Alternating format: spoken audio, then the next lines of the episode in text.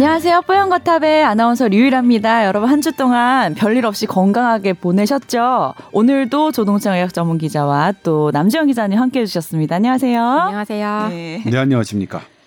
이번 주도 무탈하게 잘 지내셨습니까? 취재하면서 다니다 보면 뭔가 네. 위험한 일들이 곳곳에서 일어날 수도 있잖아요. 저희 예, 취재 예. 현장에서 네네네. 아니 근데 저희도 사회적 거리두기를 좀 많이 신경을 쓰고 있어서요. 음. 어, 되게 조심하고 있고요. 음. 그리고 음, 저희가 또 뭔가 감염원이 되고 전파할 수 있는 일들을 막아야 되니까 네, 네. 그래서 어, 위험한 데는 요즘에는 네, 거의 취재 자제하고 있습니다. 음.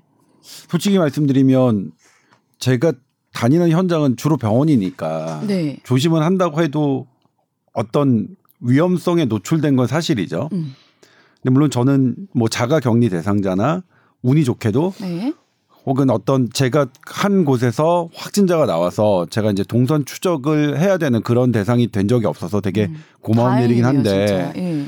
그럼에도 불구하고 제가 저희 어머님하고 뭐 장모님 장인어른을 음. 안 만나 뵙지 못하고 있어요. 음, 요즘 그러신 분들 많으세요. 그러니까 노인들한테 네. 너무나 치명적일 수 있기 음. 때문에 뭐 애나 뭐 이렇게 친구들이야 뭐 젊으니까 대부분 음. 그리고 젊은 분들 젊은 분들 물론 방심하지 않아야겠지만 네. 그리고 대부분 괜찮으니까 그냥 일, 그분들이란 뭐 저기 하는데 만나고 그러는데 그 부분이 좀 안타까워요. 그래서 음. 어머님 꿈을 좀 꿔요. 음, 보고 싶으셔서요? 네, 우리 어머님이랑 이제 카톡으로만 얘기를 네. 하는데 그래서 이제 제가 원래 그 아들들이 부모님한테 사랑한다는 말을 하는 건 되게 거의 금기어랑 비슷하거든요. 딸들도 무뚝뚝한 딸들은 다 그래요. 그래서 제가, 어렵죠, 그런 제가 이제 올해 들어서 어머니한테 네. 카톡을 할 때는 사랑하는 엄마. 아, 좋네요. 사랑하는 엄마. 음. 그리고 시작해서 음. 뭐 이렇게 얘기를 하고 음. 뭐 그렇게 하고 있습니다. 아 코로나 되게, 사태가 되게 가족을까지 어, 돈독하게 만들어주네요. 뭐가 철저하다는 거요? 아니 그렇게 부모님을 안 뵙는 네, 거. 그래도 요즘 그러신 분 네, 많더라고요. 네, 많은데요. 아, 네. 저희는 그렇게 못 하고 있어서 아, 약간은 음. 대단하다 플러스 부럽다 약간 음. 그런. 아니 그건 있죠. 이제 예를 들면 만약 저희 어머니가 우리 아이를 봐주셨던 시기였으면 음. 불가능했을 것 같아요. 저도. 네. 그러니까 저 저희 애가 어렸을 때 저희 어머니가 돌봐주셨거든요. 음. 그러, 그렇게 되면 근데 만약에 어머니가 돌봐주시지 않으면 생활이 불가능하니까 음. 제가 출근을 못하거나 음. 뭐 이런 일이 벌어지니까 그 시기가 아닌 게 다행인데 음. 다행인데 그래서 지금 아이를 돌보셔야 되는 부모님이 들께서는 뭐 걱정이 좀 네. 되실 네. 거라 생각이 들어요. 네. 저도 부산에 친정이랑 시댁이랑 다 있는데 보통 한 달에 한두 번씩은 가서 인사드리고 했었거든요. 지금 거의 석 달째, 넉 달째 못 가고 있어요. 그래서 더 좋아하는 것 같아요. 그 얘기를 하면서 내가 안 할까 했다가 그 얘기를 하면서 표정이 밝아져. 아니야 웃으면서 얘기 안 했어요 지금 보고 싶습니다 부모님들. 자, 그래서 오늘은 어, 사연이 와서 소개를 해드리고 또 본격 주제로는 역시 코로나 이야기를 해볼까 하는데요. 먼저 사연 소개를 해드릴게요. 자, 어, 방송에서 사실 말하기 부끄러운데 좀 용기를 내서 사연을 보내셨다면서 하시면서 저는 38살 여성인데요. 21살 때 병원에서 겨드랑이 액취증 수술을 했습니다.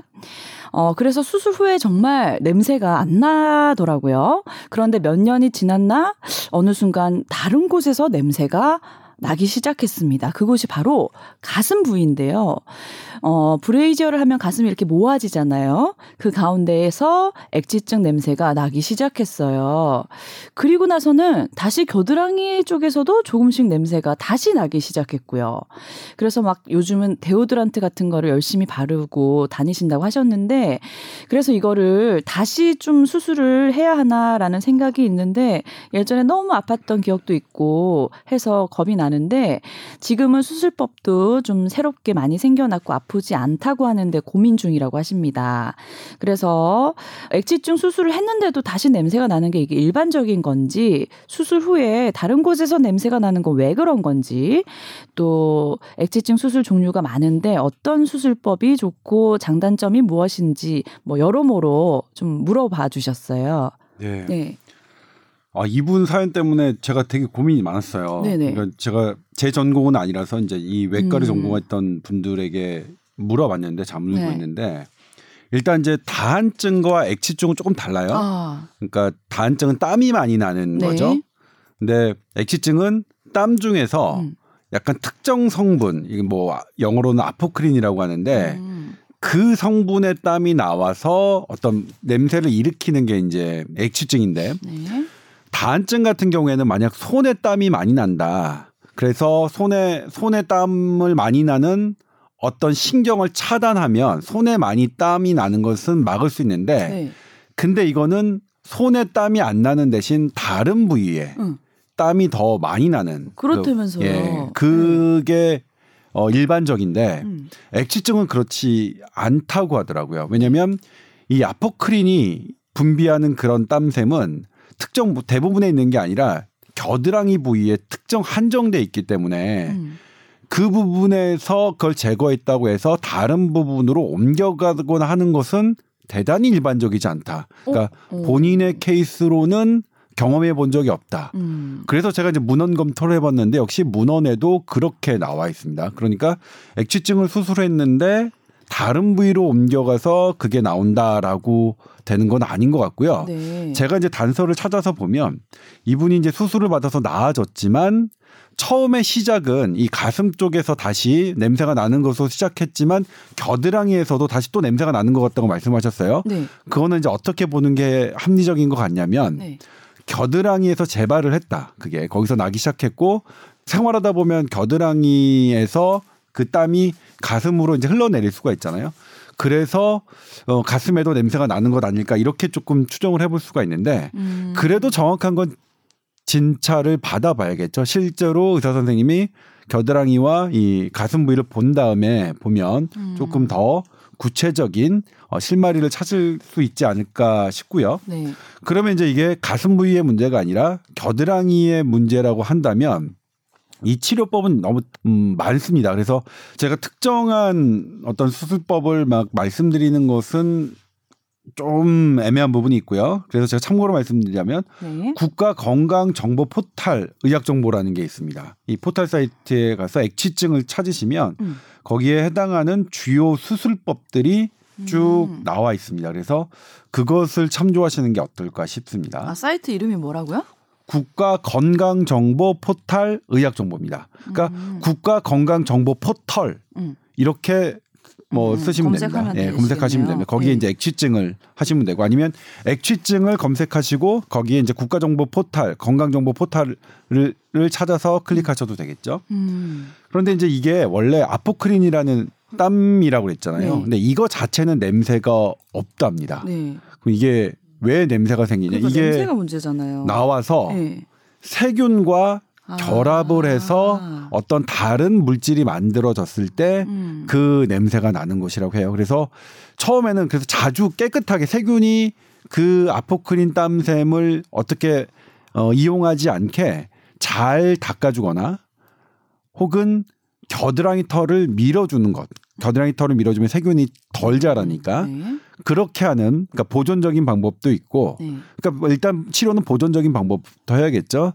그다음에 그게 이제 나중에 안 되면 그걸 어떻게 할 것이냐. 겨드랑이 털을 다 연구를 제모하는 음. 방법, 그다음에 레이저로 제모하는 방법, 음.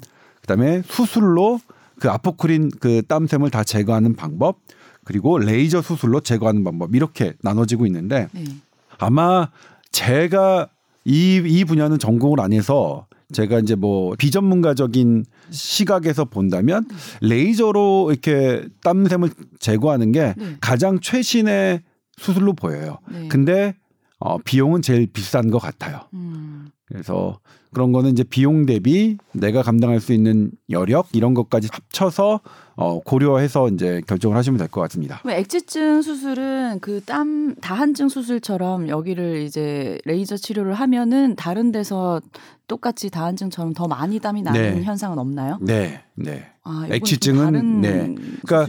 예를 들면 이제 네. 손에 많이 나는 다한증 같은 경우에는 땀샘을 자극하는 땀샘 자체를 없애는 게 아니라 땀샘을 자극하는 교감 신경을 차단하는 겁니다. 오. 그쪽으로 가는. 네.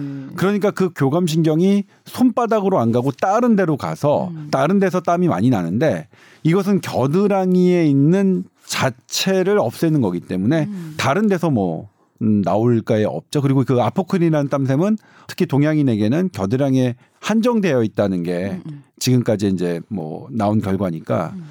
뭐 다른 쪽에서 냄새가 난다는 것은 되게 당혹스러워 하더라고요. 제가 네. 물어봤더니. 요즘은 뭐 예전에 21살 때 수술하셨으면 뭐 15년보다 훨씬 더 전에 수술하신 거니까 아마 통증에 대한 것도 훨씬 더 좋아졌을 거고 좀 용기 내셔서 한 번 더 알아보시면 좋겠네요. 네. 그죠? 제 생각에는 겨드랑이의 문제 같아요. 음. 지금 그쪽에 다시 어, 아포크린. 그리고 이게 냄새만 안 난다면 사실 음. 병은 아니죠. 아포크린이라는 게 음. 나름대로 이유가 있는 거니까. 네. 다만 이게 이제 냄새가 나는 것 때문에 불편하니까. 예. 날씨 더워질수록 네. 이제 신경 많이 쓰이시잖아요. 근데 그 예. 아포크린 예. 양이 사람마다 다른 거예요? 어, 떻게 되는 거예요, 선배? 저도 어제 찾아봤는데 음. 인종별로 조금 다르더라고요. 그러니까 오. 동양인은 아포크린 서, 셈이 네. 서양이나 흑인보다 훨씬 더 적어요. 적다. 예, 적어요. 적고 위치도 예. 아시안 중에서도 사람마다 또다 예, 다른 거죠. 예, 예. 우리 예전에 왜 할머님들이 어, 백인이나 이렇게 외국인 오면은 어? 네, 그렇죠. 뭐, 냄새 나요. 냄새 난다 이렇게 예. 말씀하시는 게 근거가 어느 정도 있는 거네요. 네, 그럼 저도 저도 그렇거든요. 네, 외국인들을 네. 보면 음. 그게 백인 분이건 흑인 분이건 냄새가 좀 나요. 좀 강한, 예, 뭐 강한 냄새가 나요. 뭔가가 특유한 냄새가 네. 있어요. 근데 그거는 내가 익숙하지 않은 냄새일 거라고 생각했거든요. 음. 그러니까 네, 네, 예를 들면 후각은 음. 어 1번 뇌신경 중에 후각이 1번 신경입니다. 그 이유는 저는 후각이 상당히 중요한 요소기 때문에 저는 1, 번 신경이라고 음. 생각하고 있는데 네. 그런데 가장 일찍 마비되는 신경이기도 해요. 오. 화장실 들어가면 화장실 냄새 확 나다가 아, 조금만 지나면 금방, 적응되잖아요. 네. 그런 것처럼. 음. 그래서 동양인의 냄새는 우리가 적응된 상태고 음. 음. 서양인, 흑인과 백인의 냄새는 우리가 음. 정하지 못한 못했기 때문에 음. 내가 그들의 냄새를 확해 조금 느끼나 보다 이렇게 생각했는데 네. 실제로 아포크린 샘만 가지고 우리가 따진다면 네. 어, 우리는 훨씬 적고요. 그들이 훨씬 많습니다. 음. 그것도 재밌네요. 네. 특이하네요. 자, 그리고 다음 사연은 코로나에 대한 질문을 여러 가지 해주셔서 요 사연 소개를 해드리면서 이제 본격 주제로 좀 자연스럽게 넘어가 보도록 네. 하겠습니다. 자, 어, 코로나 관련해서 궁금한 것을 모두 질문 드려 봅니다 하면서 보내주셨는데요. 예전에 사스 메르스가 이게 모두 1차적으로는 박쥐가 숙주였다고 들었는데 이번 코로나19도 아직 확정된 건 아니지만 박쥐가 숙주일 가능성이 높다고 보잖아요. 그런데 이 박쥐는 왜 그렇게 많은 바이러스를 갖고 있는 걸까요? 그리고 박쥐가 바이러스를 갖고 있을 때는 박쥐 자신은 괜찮은데 왜 사람에게 전염됐을 때는 치명적인 건지 궁금해 하셨고요. 또 요즘 뭐 하나 답 네. 하나 답 하나 하나 하고, 하고 답하고 할까요? 예. 네. 그러니까 이거 하나 하나가 주제가 될 수 있을 것 같아서 네.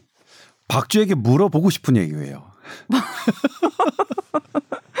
근데 말을 못하는 박쥐니까 네. 사실 이게 이제 우리가 어떤 강력한 추론을 할 수 있지만 음. 어, 명확하게 아직은 대답할 수 없는 건데 네. 근데 이제 바이러스 학자들이 사스에 대해서는 음. 박쥐가 숙주라는 것을 정설로 받아들이고 있습니다. 근데 이게 중간 숙주인 거죠?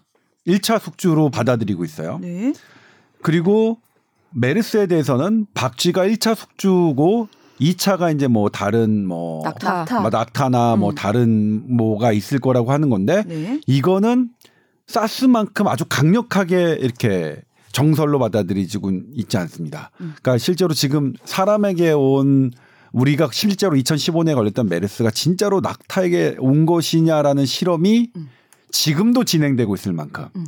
이게 낙타에서 온 게 아니라 혹시 다른 곳에서 왔을 수도 있다. 사람 사이에서 변이됐거나 아니면 또 다른 무언가가 있을 것이라는 실험이 2020년에도 진행되고 있을 만큼 음, 하지만 그래도 어 지금까지 나온 상태로 보면 1차가 박쥐, 2차가 낙타일 가능성이 가장 높겠다. 네.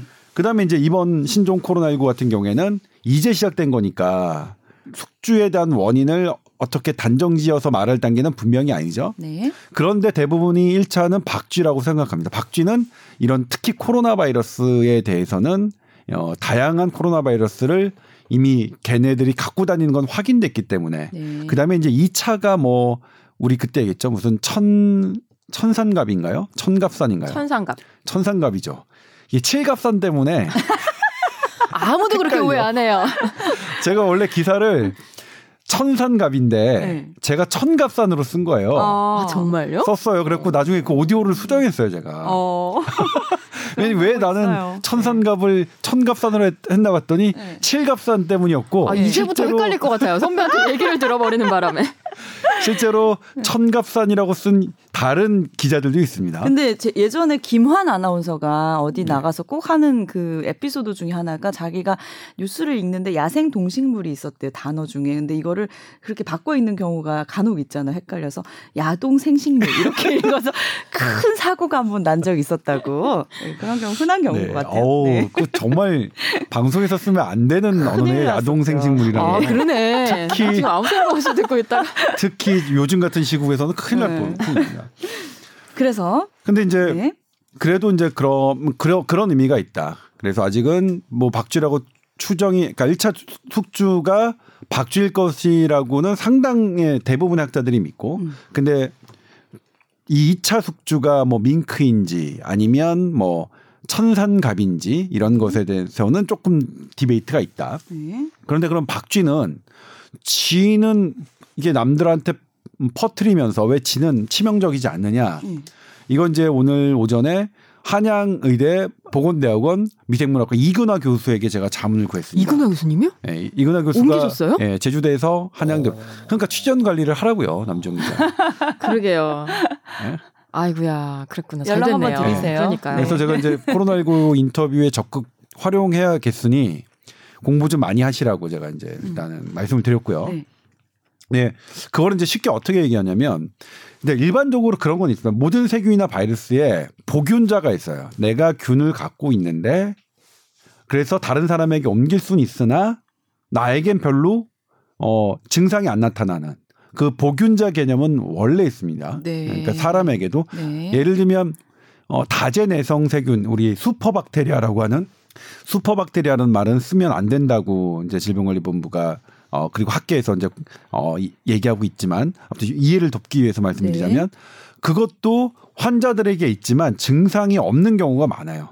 증상을 일으키는 경우에 우리가 이제 어 슈퍼박테리아 다제 내성 세균 감염증이라고 하고 음. 그 사람에게 증상을 일으키지 않으면 보균자라는 말을 쓰는데 음. 일반적으로 그런 경우가 있다. 근데 음. 박쥐는 어떻게 왜 이 바이러스에 대해서 음. 이렇게 어 괜찮을까? 라고 이제 물어보면 이것도 아직은 추측. 근데 이제 어 학계에서 바라보는 건 어떤 거냐면 박쥐는 일반 우리보다 체온이 높답니다. 온도가. 네. 온도가 높을 경우에는 그러니까 면역력 우리가 싸우는 면역력에는 이제 크게 세 가지 종류가 있습니다. 음. 대식 세포라고 하는 마크로파지라고 하죠. 이렇게 네. 하면 이제 되게 어렵고 막 유식해 보여요. 그래 보이려고 지금 하는 거예요. 세균이나 바이러스를 직접 잡아먹는 뭐 대식 세포 그리고 걔가 딱 잡아 먹으면서 음. 그 대시세포는 사이토카인이라고 하는 것들을 분비를 해요. 음. 그럼 사이토카인이 어 림프절에 있는 음. 우리 막뭐 감기 걸리거나 그러면 목에 뭐 딱딱하게 붙는 거 있죠. 네. 그 림프절에는 뭐 T셀, B셀 이런 이런 셀들이 잔뜩 있는데 네. 거기에 영향을 줘요 사이토카인이 네. 그러면 T셀, B셀이 막 또 하면서 각종 안티바디 이런 것들을 막 하는 거거든요. 음. 이런 면역력들이 있는데 음. 이런 면역력들이 온도가 높아서 음. 대단히 평소에도 활성화돼 있기 때문에 음. 그런 것이 아닌가라고 지금 보고 있다고 합니다. 어, 박쥐가 네. 자기는 바이러스를 갖고 있으면서 지는 안 걸리고 네. 전파만 시키는 이유를 이렇게 네. 보고 있답니다. 근데 이것도 그래도 박쥐에게 물어보지 않았기 때문에 음. 확실하지 않지만 지금 그런 식으로 보는 게 가장 그 학계에서는 그렇게 보고 있답니다. 음. 이건 정말 의학적인 얘기는 아닌데요. 네. 박쥐가 정말 다양하고 숫자가 많아서 어. 전체 포유류 네 마리 중에 한 마리가 박쥐래요. 그러니까 일단 숫자 자체가 어마어마하게 많은 거죠. 그리고 아. 동굴 같은데 정말 우리가 상상할 수 없을 정도로 밀집해 있어서 어 상상하니까 막 뭐 바이러스, 무섭다. 균 그런 음. 것들을 네. 공유하기에 너무 아. 좋은 환경이죠. 그 우리가 지금 아. 코로나 사태를 면하면서 음. 밀집하지 마라, 밀집하지 마라 그러잖아요. 근데 음. 정말 그 아프리카나 중국의 동굴 같은 데 가면 와, 우리는 그런 적이 없는데 걔네 다 어디 있는 거예요, 어, 진짜? 그러면 두 가지 질문이 있는데 네. 황금박쥐가 있는 걸까요? 그건 없습니다. 아이 그건 모르죠. 있는지 없는지 있는지 없는지 우리는 모른다. 아. 그리고요. 그 다음에 이제 뭐냐면 그렇게 모여 사는데도 박쥐가 바이러스에 대해서 강하다면 음. 그 방법이 하나의 우리의 뭐 목표가 좀 되문되지 않나? 모이면서도 그게 사람에게도 적용이 될까요? 같은 환경은 아니니까. 막 그냥 그냥 막연히 막연히 던진 거예요. 약간 동굴이라는 습하고 어두운 곳에 있기 때문에 바이러스를 더 많이 가지고 있, 을 수도 있겠죠. 아니 근데 네. 동굴 말고도 호주 음. 같은데 보면은 야외에서 생활하나요? 동굴에 음. 나무에서 살면서 과일 먹는 박쥐들도 있더라고요. 오. 희한해요. 정말 정말 우리가 생각하는 것 음. 이상으로 다양한 종류들이 많아요. 어, 그러니까 의외로 포유류 중에 4분의 1을 차지할 만큼 박쥐가 개체 수가 엄청나게 네, 많은 네. 거군요. 그것도 처음 안 사실이네요. 그래서 전염 숙주가 될 수밖에 없겠군요. 자, 그리고 두 번째 질문은, 어, 이런 질문을 주셨는데, 코로나19와 관련해서 요즘 뭐 백신이 개발 중이다, 곧 개발이 될 것이다, 이런 기사를 참 많이 보는데, 어, 제가 알기로는 사스 메르스도 아직 백신이 없는 걸로 알고 있습니다. 그리고 또 예전에 사스 메르스 때도 지금 코로나19처럼 백신이 조만간 개발된다, 이런 기사를 참 많이 봤던 기억이 있는데요. 매번 전염병이 돌 때마다 이런 기사들이 나오는 이유는 혹시 제약회사들의 뭐 마케팅 때문인가요? 아니면 조동찬 기자님과는 다르게 다소 의학적 지식이 부족한 기자님들의 보도자료 받아쓰기 때문일까요? 정확한 내막을 알고 싶습니다. 이렇게 어, 보내주셨어요. 선배 너무 잘하는 분인 것 같아요. 혹시 이분은. 본인이 쓰신 기사 아니시죠? 아, 사연 아니시죠? 네. 저를 의심하는 거예요? 제가 아, 네, 거라고? 뭐 의심할 수 있죠. 이런 어. 이제 다소 개인적인 어, 의견을 보내주셔서 류일 아나운서가 너무 좋은 게 네. 이런 얘기할 때 네. 보도국 후배들은 네. 이렇게 막 하다가도 날 의심하는 거냐 그러면 아 아니에요. 아, 깨갱 꼬리를 해야 되죠. 깨갱까지는 아니지만 이렇게 꼬리를 이렇게 내리는데 류일 아나운서는 네. 의심할 수 있죠라고 담담하게 얘기하는 게 참 좋아요. 배우지 마라. 어. 일단 네. 백신 역시 제가 취재를 하는 부분이죠. 그리고 제가 취재하는 백신은 어 솔직히 말씀드리자면 이제 제약회사가 더 잘 알고요. 그다음에 바이러스 학회가 더 잘 알고 그다음에 국제 백신 연구소 이런 단체가 더 잘 아는 것 같아요. 네. 그러니까 일반적인 그러니까 임상을 하는 의사 선생님들보다는 근데 제가 이제 뭐뭐 뭐 하지만 저희가 바이러스 학회와 뭐 제약회사 자체는 취재를 하고 그다음에 이제 조금 어려운 데가 국제 백신 연구소가 좀 어렵거든요. 음. 근데 최종적으로 국제 백신 연구소에 물어봤어요. 이 코로나19 백신과 관련해서 정말 이렇게 기사들이 많이 뜨는데 음. 곧 개발에 될 것이다. 개발에 착수했다라고 하는 기사들이 뜨는데 음. 어떻게 봅니까? 이제 국제 백신 연구소에 지금 연구소 소장이 지금은 공석인데 그 대행을 송만기 박사라는 분이 하세요. 뭐라고 말씀하셨냐면 네. 국제백신 연구소에서 똘똘한 그래도 어 가능성이 높다고 하는 음. 백신 후보 물질을 다 한 일곱 여덟 개를 추합해서 네. 시나리오를 돌려봤다. 음. 어 이렇게 임상, 일상, 이상, 음. 삼상까지 그런데 최상의 시나리오를 돌려봤을 때 최상의 시나리오는 일상과 이상이 이상 사이를 동시에 하면서 가장 좁히고 간격을 좁히고 그다음에 거기서 또 맞물려서 삼상을 바로 돌, 돌려서 탈락하지 예, 않고 탈락하지 않고 그런 거 없이 했더니 15개월 걸리더라.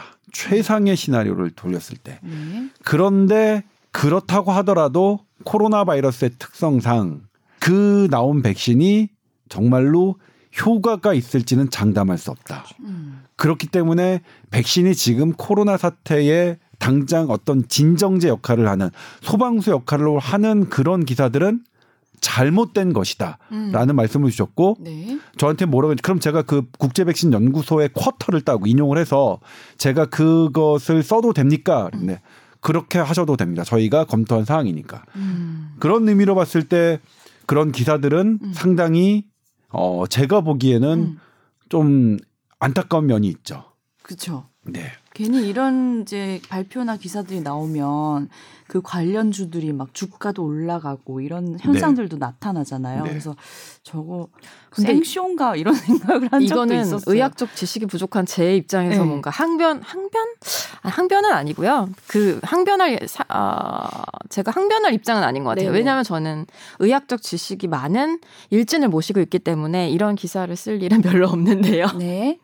근데 일단 하나 먼저 짚고 넘어갈 거는 사스 같은 경우는 백신의 필요성이 없었던 것 같아요. 그러니까 제가 이번에 이 코로나 취재를 하면서 바이러스 하시는 어느 교수님 말씀을 듣고 음. 보니까 사스는 그때 사실상 일단은 사라졌잖아요. 어딘가에 숨어 있을 예, 어딘가 음. 숨어 있을 것으로는 추정되지만 음. 어쨌든 사라졌기 때문에 음. 당장 필요가 없으면 연구비 지원도 없어요. 음. 그래서 사스라는 바이러스에 대한 연구가 음. 거의 진행이 안 됐, 예, 너무 음. 뭐그 이후로 거의 진행이 안 됐다라고 하시더라고요. 네. 그럼 당연히 백신은 나올 이유가 없죠. 네. 이건 어쨌든 제약회사의 영역이니까. 그리고 메르스 같은 경우는 잘 모르겠어요. 근데 이게 어쨌든 중동을 중심으로 주로 환자들이 나오고 있기 때문에 그 이거는 제약회사에서 뭐 수지 타산이 안 맞는다고 생각하는지 아니면 기존의 이 코로나 바이러스가 워낙 변이가 많기 때문에 어, 엄두를 못 낸 건지 그건 모르겠어요. 그 부분은 제가 잘 모르는데 조선배 아시면 답해 주시고요. 그리고 이제 이런 것들이 나올 때마다 받아 쓸 수밖에 없는 상황들은 분명히 있는 것 같아요. 예를 들어 뭐 파우치 박사가 뭐 18개월 얘기했었나요, 선배? 미국에서 그쵸, 18개월. 빠르면 18개월. 음. 어쨌든 그런 음. 그 미국의 가장 지금 코로나19 관련해서 가장 앞서가는 그런 사람들이 네. 얘기를 해서 스트레이트 거리라고 판단을 하는 경우도 있을 것 같고. 할 수밖에 없는 거죠. 그리고 저희도 네. 이제 자꾸 그런 요구를 받는 것이 너무 지금 이 희망적인 기사가 없는 순간들이 음. 있거든요. 그러니까 조금 그래도 뭔가 음. 희망을 주는 그래도 전혀 근거가 없지 그렇죠. 않은. 이렇게 어쨌든 예. 연구가 진행 중이야, 진행 중이야. 지금 치료제 백신 없고 대증적인 치료 방법밖에 없어서 음. 이렇게 많은 사람들이 희생되고 있지만 음. 그래도 진행 중이야라는 메시지를 음. 주고 싶은 타이밍이 있는 것 같아요. 네. 그런 필요성이 완전히 없다고는 음. 볼수 없는 것 같아요. 근데 다만 정확히 전달할 필요는 있겠죠. 이렇게 사실 여태까지 백신이 나온 적이 없고 인플루엔자 백신도 몇 시즌 계속 변이가 있기 때문에 음. 저희가 바꿔주는 거고 그 잘못 선택하면 mismatch가 발생하면 음. 효과가 없다는 뭐 그런 음. 경우가 굉장히 많잖아요. 음. 제가 여기 behind 얘기를 한, 하나 해드리면 네. 이제 뭐 A 회사, B 회사, C 회사 이렇게 하겠습니다. 네. A 회사와 B 회사는 백신 후보 물질을 개발했다고 보도 자료를 냈습니다. 음. 그래서 뭐 당연히 주식이 빵 터졌죠. 네. 근데 C 회사도 백신 후보 물질을 개발했습니다. 음. 근데 보도 자료를 내지 않았어요. 음. 그리고 이제 어떻게 했냐면 국제 백신 연구소에 타당성을 의뢰했어요. 어. 그래서 그때 저한테 이제 연락이 온 게 여기는 좀 똘똘한 것 같은데 우리가 타당성을 검토해보고 이게 만약 타당하다고 하면 뭐 조기자한테 뭐 제보하겠다 했는데 결국 국제백신연구소가 타당성을 검토했는데 아 이거 조금 어렵겠다 라고 했어요. 오. 그러니까 그 회사는 아예 보도 자료를 안 낸 거. 자기네 후보. 거네요. 그러니까 네. 사실 그 뭐냐면 국민들 입장에서 보면은 C 회사 방법이 전 어, 맞는 거 아니에요? 저는 뭐냐면 거죠. C 회사가 그래서 상당히 다시 봤어요. 음. 와 아니 그 회사도 그 회사도 주식 회사거든요. 음. 그래서 A 회사, B 회사처럼 보도 자료 내고 해가지고 주식이 확 올라가게 할 수 있는 거는 너무나 잘할 텐데 미리 다 확인해 보고 그러니까 만약 해서 했다면 국제 백신 연구소에서 이거 타성하자 해보자라고 했으면 아마 발표를 했을 것 같은데 그게 안 되니까 아예 발표를 안 했고 그렇죠. A 회사 B 회사는 그런 거 아예 없이 그냥 했습니다. 그리고 이쪽 회사 국제 백신 연구소가 보기엔 아예 타당성, 그러니까 음. 같이 뭔가를 할 이유가 없는 없을 만한 물질이었기 때문에 그런 부분들이 있는 거죠. 그렇죠. 그러니까 제약회사들 보도 자료는 좀 음. 걸러서 보고 그러겠네요. 충분히 검증을 해서 할 필요가 있고요. 네. 이제 그 백신 개발에 대한 어떤 음. 청사진 같은 것들은, 거 있잖아요. 그 네. 그 정부 차원에서 설명하고 그런 것들은 그래도 음. 그 흐름을 좀 짚어볼 필요는 있는 것 같아요. 자 그리고 제가 이제 여기서 또 저는 왜 그러면 이것에 대해서 신중하게 됐느냐? 그럼 제가 이제 2008년에 들어왔거든요 SBS를. 네. 2009년 똥오줌 못 가릴 때 음? 신종 플루를 맞았습니다. 아, 아. 당시에도 뭐 어마어마했어요. 네. 막 너무 너무 공포스러웠는데 네. 그 당시에 신종 플루 치료약을 개발했다는 제약회사들이 기자회견을 뻥뻥 합니다. 보도자료 내고. 국내 회사요. 국내 회사예요. 국내 회사. 어.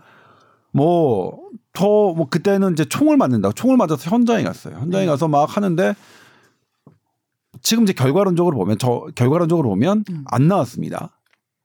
그때 그 회사들이 독감 치료제 개발했다는 거 안 나왔고요. 그때 제가 이제 취재를 해보는 게 뭐냐면 독감 치료제가 그렇게 쉽게 나오는 게 아니다. 그러니까 음. 계속 이게 뭔가를 해왔던 사람들이 음. 뭔가 이거에 딱 적응을 해서 나올 수는 있어도 네. 아예 그런 것들을 들여다보지도 않았는데 딱 나온다. 그거는 말도 안 된다 라는 얘기를 그때 처음 들었고요. 음.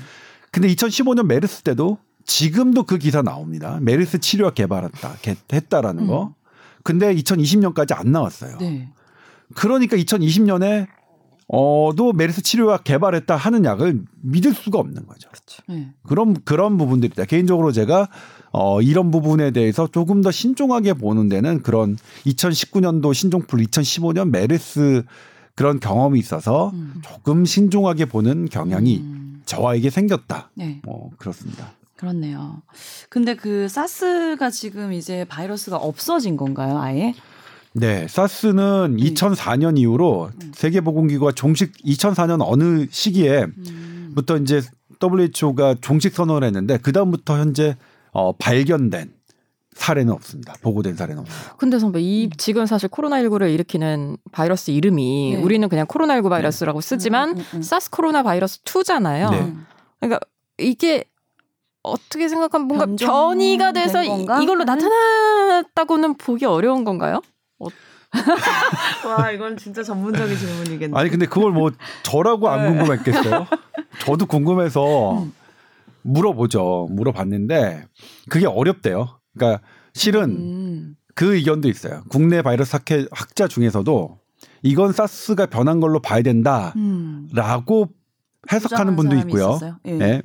근데 그리고 아니다. 이건 완전히 다르다. 사스와는 완전히 다른 바이러스다라고 하시는 분도 있습니다. 그부 그 부 두 분은 실제로 서로 친한 관계예요. 음. 친한 관계인데도 해석이 다르는데 이게 이제 우리나라에서도 그러니까 어제까지인가요? 73개인가의 코로나19 바이러스를 배양해서 분석을 의했는데 특이하게 의미 있는 거를 못 없었다, 없었다, 없었다 했잖아요. 그 의미 있는 게 없었다는 건 어떠냐면 다 달라요. 음. 심지어 가장 중요한 스파이크 프로테인이라고 하는 그 부분에 대해서 그, 그 스파이크 프로테인의 14개의 중요한 프로테인이 있는데 거기서의 변이도 국내 학자들마다 좀 다른 거예요, 이게. 음. 그러니까 근데 근데 뭐냐면 저는 질병관리본부가 의미 없다라고 얘기하는 것은 그거는 맞지 않다고 음. 생각해요. 의미를 아직은 모르겠다라고 하는 게 정답인 거죠. 음. 의미가 있을 수 있죠. 다른데. 음. 근데 그 다른 게 어떤 의미인지를 현재는 모르겠다. 음. 이렇게 하는 게 정답인 거죠. 그래서 그런 차이기 때문에 이게 진짜로 사스로부터 변형된 것이라고 보는 분들도 있고 음. 아예 이건 아니다. 완전 다르다라고 보는 분들도 있고. 근데 이 다르다고 보는 분도 뭐라고 말씀하시냐면 근데 조 기자 나도 많이 틀렸기 때문에 음. 확신할 수 나, 어, 나도 마, 음. 나도 내가 예전에 많이 이렇게 내 생각이 맞다 나의 연구 결과가 맞다고 했는데 많이 틀렸기 때문에 이번에도 내가 틀릴 수 있어 이렇게 말씀하시거든요. 음. 그래서 그 부분은 조금 시간이 좀 지나봐야 알 것 같은데 음. 근데 지금 바이러스 학회에서 그 예의조시하고 있는 거는 처음보다 양상이 코로나 바이러스가 많이 달라지고 있다. 조금 조금씩. 어쨌든 우리가 의미는 잘 모르겠으나 음. 많이 바뀌고 있는 건 사실이다. 예. 그 부분은 사실 되게 우려하고 있는 부분이긴 음. 합니다. 그럼 사스처럼 코로나19도 어느 순간 갑자기 백신도 개발되기 전에 종식이 될 수도 있는 가능성도 있는 건가요? 아, 그게 조금 네. 어려운데 그렇게 됐으면 좋겠는데 이번 건은 그렇게 될 것 같지는 않아요. 사람 사이에서 얘가 너무 잘 부착되고 음. 우리도 모르는 사이에 막 옮겨가기 때문에 음. 어, 코로나가 종식될 거, 사스처럼 종식될 거라고 기대하는 학자는 많지 않은 것 같습니다. 아, 안타깝네요. 네.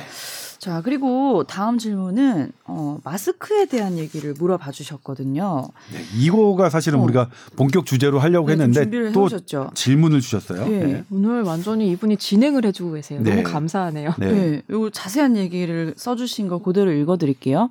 덴탈 마스크가 별것 아닌 것 같지만 3중으로 되어 있는데요. 제일 바깥쪽 1차는 방수층으로 되어 있어서 수분이나 비말 성분이 흡수가 안 돼서 비말의 침투를 막고 2차는 필터층으로 되어 있어서 세균을 면을 걸러주고 안쪽 3차는 흡수층으로 돼 있어서 내 침이나 콧물을 흡수해서 밖으로 안 빠지게 해준다.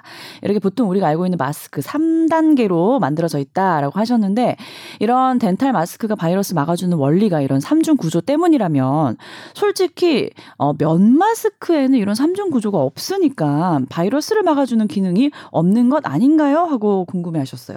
네.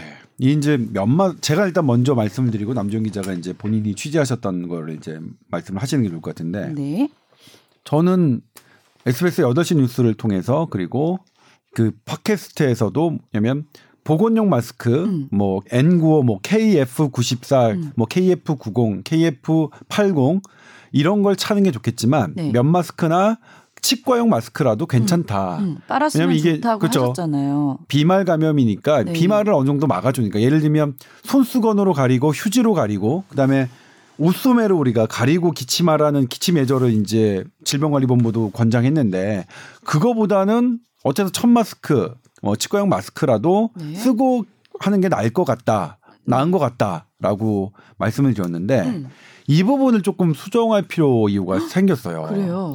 그래서 이제 다시 이제 요 부분을 저기 해야 되는 건데. 네. 어, 아무튼 그 부분에 대해서 왜 수정해야 되는지를 이제 뭐 남정 기자가 말씀해 주셔야 돼요. 아니 근데 아, 이게 일단 최근에 나온 연구 결과가 있습니다. 그 음. 서울 아산병원에서 직접 그 코로나19 환자분 네 분을 모셔서 다 음. 동의를 얻고요. 네 분을 모셔다가 두 가지 종류 마스크를 씌워서 이제 기침을 뭐 계속 하실 테니까요. 억지로 하시는 거 음. 아니겠죠. 네. 기침할 때 바이러스가 얼마나 배출되는지 음. 어느 정도 차단하는지를 직접 테스트를 하셨어요. 네, 두 가지면 어떤 종류의 두 가지죠? 그러니까 세 번을 네. 했겠죠. 처음에는 네. 그냥 아무것도 마스크 쓰지 않은 상태로 했고 네. 그다음에 덴탈 마스크 음. 그 지금 이 사연 네, 보내주신 네, 분이 말씀하신 덴탈 마스크 치과용 마스크 하나와 100%면 마스크 음. 이 이렇게 세 번을 검사를 했더니 물론 마스크 하지 않았을 때가 가장 바이러스 load가 그 양이 많았지만 네. 그것보단 적긴 한데 덴탈 마스크, 면 마스크 썼을 때 다 바이러스가 밖으로 튀어 나가더라는 겁니다. 음. 그러니까 이게 아, 예를 들어 이제 그냥 일반인은 모르겠지만 네. 확진자거나 음. 유증상자 같은 경우에는 음, 음. 이걸 마스크를 그냥 면 마스크, 덴탈 마스크 쓴다고 해서 완벽하게 차단하는 효과가 없었다는 거예요. 아 그럼 궁금한 건 덴탈이랑 면은 차이 차이는 없나요? 사람마다 조금씩 달랐는데요. 오히려 면 마스크가 더 양은 적었어요. 오, 의외네요, 그러면. 네. 그러니까 저도 그, 그 부분은 조금 놀라웠거든요. 네네. 네, 그 이 연구의 함의를 그 아산병원 김성환 교수님한테 여쭤봤는데 네. 일단은 나를 이런 마스크를 썼을 때 나를 방어할 수 있는지에 대한 연구는 진행 중이다. 음. 근데 어쨌든 이 밖으로 배출하는 거에 대해서는 확인을 했더니 너무 의외의 결과가 나왔고 음. 본인께서도 그래서 어쨌든 확진자나 어 본인이 증상이 의심되는 경우에는 음. 반드시 보건용 마스크를 써야겠구나라는 네. 결론을 얻으셨다. 근데 이제 과연 여기 이분이 궁금해하시는 거예요. 덴탈 네. 마스크나 면 마스크가 음. 나를 보호해줄 수 있는지, 얼마나 보호해줄 수 있는지에 대한 연구는 진행 중이다. 음. 지금까지 딱 이런 상태예요. 그러니까 지금까지 알려진 거는 면 마스크, 덴탈 마스크가 나의 나를 보호해 주지는 않을 거다. 음. 뭐그 보호 능력은 상당히 떨어질 거다라고는 생각을 했어요. 근데 만약 그 연구 결과는 만약 그것도 상당히 보호를 해준다라고 하면 그게 좀 의외겠죠. 근데 이제 우리가 예상했던 거 면 마스크와 덴탈 마스크를 써라 하는 것은 손수건으로 가리고 기침을 하는 하듯이 면 마스크를 쓰고 어, 덴탈 마스크를 쓰고 기침을 해야 다른 내가 피해를 주지 않겠다라는 개념으로 우리가 권장한 건데 실은 이렇게 실험을 해봤더니 이거 지금은 세계 최초의 실험이에요. 사실은 이 실험이 네. 면 마스크와 덴탈 마스크에 이 남에게 폐해를 끼치지 않는 효과에 대한 거 봤더니 실제로 우리가 생각했던 것보다는 그렇게 어, 폐를 안 끼치기가 어렵더라. 그러니까, 음. 그러니까 결론을 효과적이지 않다. 내가 다른 사람에게 바이러스를 퍼뜨리는 걸 막는데 별로 효과적이지 않다는 게 결론이었거든요. 그래요. 그런데, 그런데 이제 뭐냐면, 근데 우리가 왜 면 마스크나 덴탈 마스크를 네. 사용했냐? 네. 그런 차단율이 높은 마스크가 없기 때문에 차선책으로 한 거죠. 음.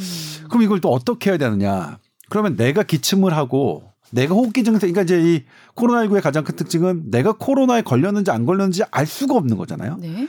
근데 증상이 없을 때는 기침을 안 하니까 음. 사실은 뭐 면 마스크나 이런 거를 해도 크게 상관없겠죠. 근데 내가 기침을 한다. 음. 기침을 하면 내가 감기에 걸렸을 수도 있지만 코로나19가 있을 수 있겠죠. 네. 근데 이때 면 마스크나 덴탈 마스크를 쓰고 다중이 있는 곳에 가야 되는 게 이제는 아 그러면 안 되겠다. 저는 그렇게 음. 생각. 아 내가 재채기라고 기침을 할 때는 음. 사실 이제 코로나19의 증상은 재채기는 아니고 기침이더라고요. 네. 우리나라도 그러니까 재채기는 애취고요. 기침은 콜록콜록인데 음.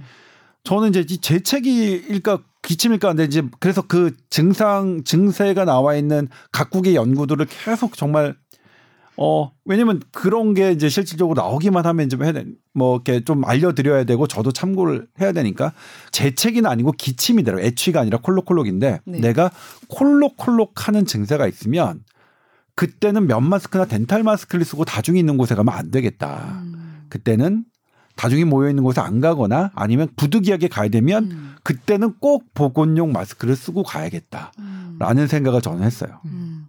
근데 자신이 보호가 얼만큼 되는지는 연구 중이라고 하셨는데 어차피 나가는 거와 들어오는 건 똑같지 않을까요? 나가는 게 어느 정도 있다라는 아니, 거는 다른 것 같아요. 다른, 이게 이 네. 필터 그런 문제가 아니었고요. 이번에 음. 보니까 아 이것도 이제 그 연구팀이 100% 확실한 건 아닌데 여러 가설 중에 하나예요. 근데 네. 이게 뭐 공기 역학에 의해서 음. 기침을 하거나 날숨일 때는 음. 여기가 이제 들뜨는 거예요. 음. 실제로 느끼실 거예요. 그 네. 보건용 마스크도 여기 꽉 누르지 않으면 음. 재채기하거나 기침할 때는 여기가 뜨고요. 음. 들이마실 때는 여기가 딱 붙거든요. 음. 그래서 그런 부분이 어. 있기 때문에 그 위아래로 샌다. 그 덴탈 마스크도 그렇고 면 마스크도 위아래로 새는 것 같다라고 아. 보고 있기 때문에 네. 이게 이제 아마 보호할 수 있는지 여부는 조금 다를 것 같아요. 아. 그럼 기침이 나올 때 좀 이거를 손 마스크를 한 채로 손을 좀 막으면서 해도 더 근데 그건 더 위험한 게 네. 마스크 겉면 만지지 말라 그러잖아요. 아. 이번 이 연구에서도 아산병원 네. 연구에서도 희한하게 안쪽에는 바이러스가 없었는데요. 음. 마스크 겉쪽에 바이러스가 음. 검출됐거든요. 음. 그렇기 때문에 절대로 마스크 겉면은 음. 만지지 마셔야 됩니다. 이 버릴 아. 때도 조심조심 하셔서 네. 이렇게 안쪽으로 이렇게 싸서 예. 쪽만 이렇게 만져야 돼요. 네, 그래서 예. 잘 버리시고요. 이거 버릴 때 또좀 아. 신경 써서 버리셔야 될 것 같아요. 네, 그래서 이제 음. 아무튼 이 마스크에 대해서 이렇게 어쨌든 점차 진행이 되니까 뭐 이런 이런 말씀 드리고 싶었고 그다음에 예전에 이제 우리 마스크 막 논란이 있을 때 미국 CDC는 마스크를 권장하지 않는다 네. 뭐 그랬는데 사실 그 내용을 들여다보면 음. 상당히 제한적으로 권장하지 않는다였거든요. 건강한 네. 사람이 호흡기 증세가 없는데 마스크를 쓸 필요는 없다. 이런 거지 실은 감염병에서 차단하는 것은 음. CDC도 상당히 인정했는데 근데 지금 완전히 그게 바뀌었죠. 마스크 지침 바뀌어야 된다. 어, 적극 쓰게 해야 된다. 네. 근데 그 저는 우리나라 이번에 마스크 논란을 보면서 네. 하, 정말 많은 논란이 있었는데 음. 우리 국민들은 거기서 마스크를 쓰는 선택을 하셨죠. 네. 그리고 그 마스크를 쓰는 게 우리나라의 이 진정세를 가져온 원동력이라고 어, 지금 생각하고, 생각하고 있죠. 있죠. 네. 그렇기 때문에 이 부분도 알려드리면 음. 뭐 그러니까 정확한 정보를 우리가 아, 물론 현 시점에서 정확한 정보겠죠. 나중에 또 바뀔 수도 있겠지만 네. 그렇게 알려드리면 또 우리 국민들 이렇게 또 그거에 맞춰서 음. 행동을 해주실 것 같아서 음. 뭐 그런 부분은 좋은 것 같아요. 네. 어쨌든 정확하게 밝혀지진 않았지만 그냥 우리 일반적인 사고로는 안 하는 것보단 그래도 하는 게 더 안전하겠지. 그렇죠. 그 아무리 그래도 예. 그이 실험에서도 그렇지만 아무리 그래도 안 하는 것보다는 음. 하고 있는 게 덜 나가긴 하죠. 네. 예. 그러니까 뭐 마스크는 아직까지는 필수로 이제 착용을 하고 다니시는 게 좋겠네요. 아, 그런데 네. 언제까지 이 마스크를 쓰고 아니 그러니까 마스크를 쓰고 네. 뭐 이런 생활을 해야 될지는 모르겠는데 저는 언제 어 저는 지금 뭐냐면 제가 지금 관심 갖는 기사는 네. 출구 전략에 대한 기사가 지금 계속 저는 관심이 가요. 네. 제뭐 심리가 그런 걸 어떻게 해요, 그냥. 네. 그 지금 우리가 봤던 남정 기자하고 저가 1월 3일부터 이 코로나19를 보도를 해왔는데 네.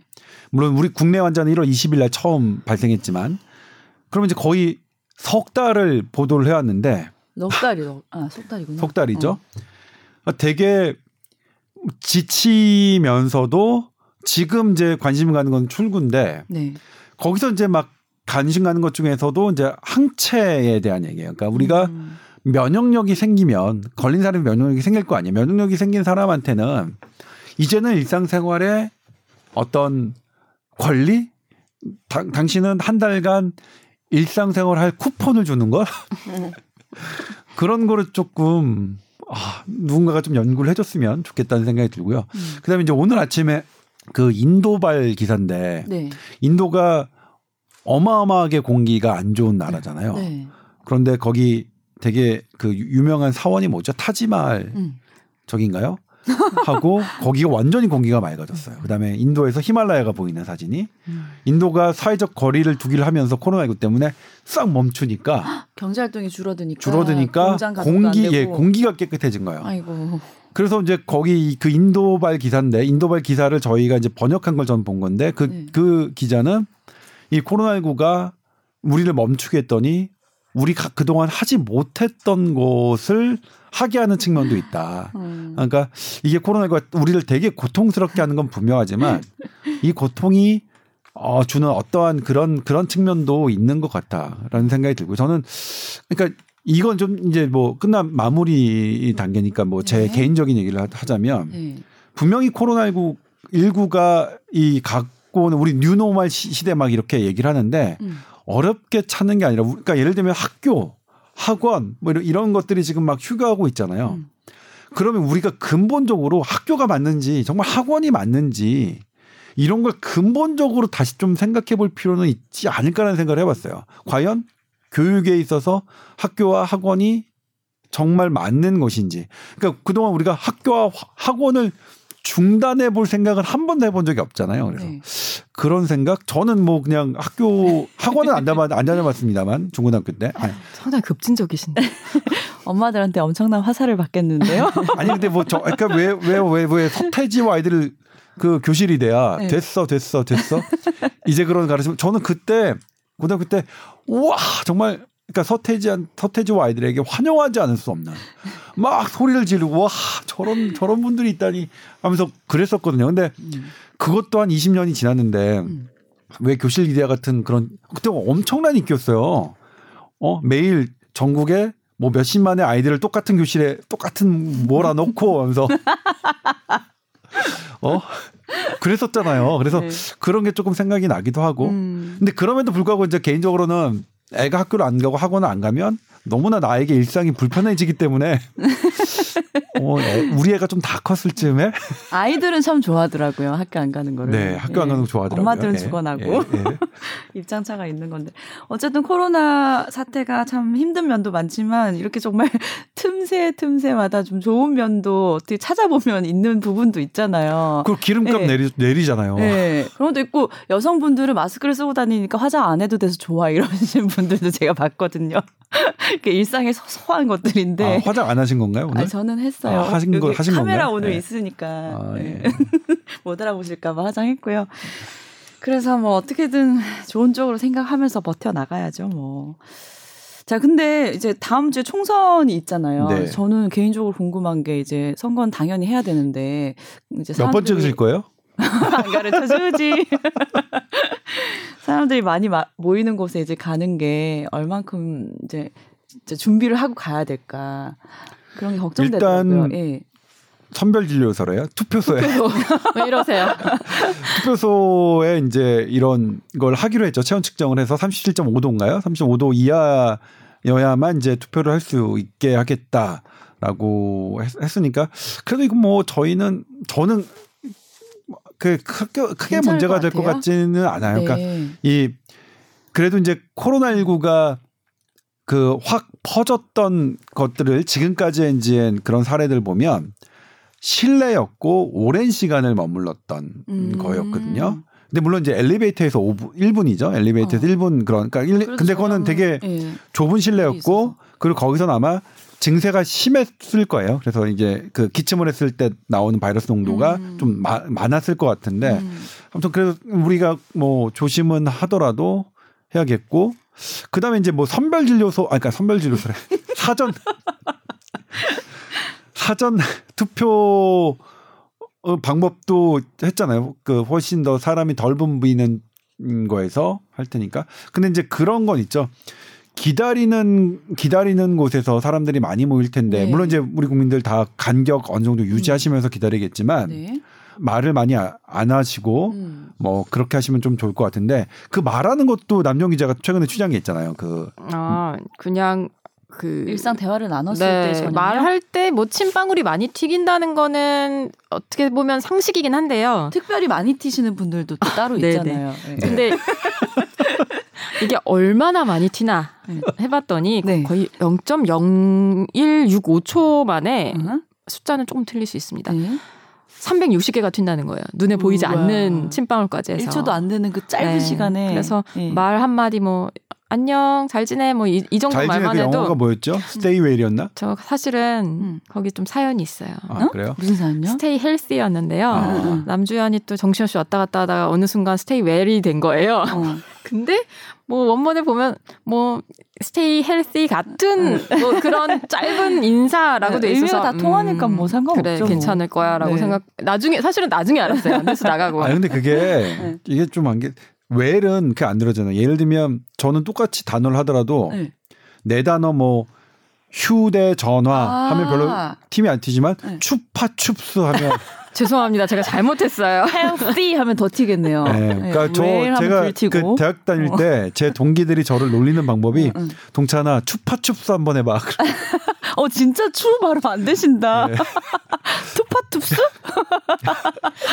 아 근데 어쨌든 그 0.0165초는 음. 이 처음부터 시작하면서부터 첫 번째 그 한 프레임이었기 때문에 음. 스테이 압축이었기 때문에 음. 기사에는 오류는 없는 것으로 음. 확신하고 있습니다. 네. 음. 어쨌든 네. 말할 때 이렇게 우리 눈에 보이지 않더라도 음. 침방울이 많이 튀고 있거든요. 네. 근데 또 누가 무증상 감염인 줄 모르는 상태이기 때문에 반드시 투표하러 가실 때 음. 마스크 하시고요. 뭐 음. 야외에 계신 경우는 조금 덜하겠지만 이 안쪽에서 대기할 때는 음. 말씀하지 마시고 불필요한 네. 대화는 안 네. 하시는 게더 그렇죠. 안전하시겠네요. 그리고 이제 네. 그것의 교훈은 우리가 이제 엘리베이터를 탔을 때 음. 말을 하지 않는 게 좋겠다. 좁은 음. 공간에 있었을 때는 음. 이런 시국에는 그것도 교훈인 것 같아요. 요즘은 제가 아이들 집에서 시끄럽게 싸우면은 맨날 하는 얘기가 너네 둘 다 조용해 하고 싶은 말씀 카톡으로 해 이러거든요.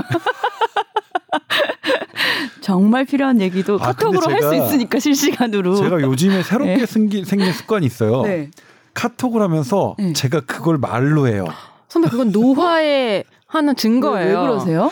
그러니까 진짜 뭐냐면 너무 답답하니까 야 그걸 말이라고 해? 응. 이렇게 그냥 쓰면 되잖아요. 말을 하면서 쓰고 있다고요? 야, 그걸 말이라고 해 하면서 말을 오... 하는 거야. 근데 이제 왜냐면 이게 카톡으로만은 나의 이 분풀이가 안 되는 거야 쓰는 걸로만은 화를 좀 화를 내야 되는데 다운 시키시면 좋을 것 같아요. 그 대상이 저 아닌가요? 네. 카톡의 대상이? 좋은 측면도 있네요. 아니 근데 이제. 제 친구가 네. 진짜 그러더라고요. 야, 음. 나이를 먹으니까 나는 음. 혼잣말이라고 생각했는데 음. 나도 모르게 말을 했, 나 봐. 이 휴대폰 AI 있잖아요. 네. 그게 답을 하고 있더라는 거예요. 오, 어떻게 어떻게? 야. 아 지금 내가 좀 늙었다 노화의 하나의 징표라고 지금 그 말 바로 알아들으신 어. 역시. 그래. 알겠습니다. 그래, 뭐 그렇게 해서 너는 안 읽냐? 너는 안 읽을 것 같아? 자, 오늘 그럼 여기까지 할까요? 네, 그러시죠. 네. 자, 다음 주에 소중한 어, 한표 행사하시고 네. 저희는 또 다음 주 금요일에 만나는 걸로 할게요. 네. 네. TOWER 골뱅이 sbs.co.kr로 또 사연 많이 보내주시고요. 저는 여기서 인사드리겠습니다 감사합니다. 고맙습니다. 감사합니다.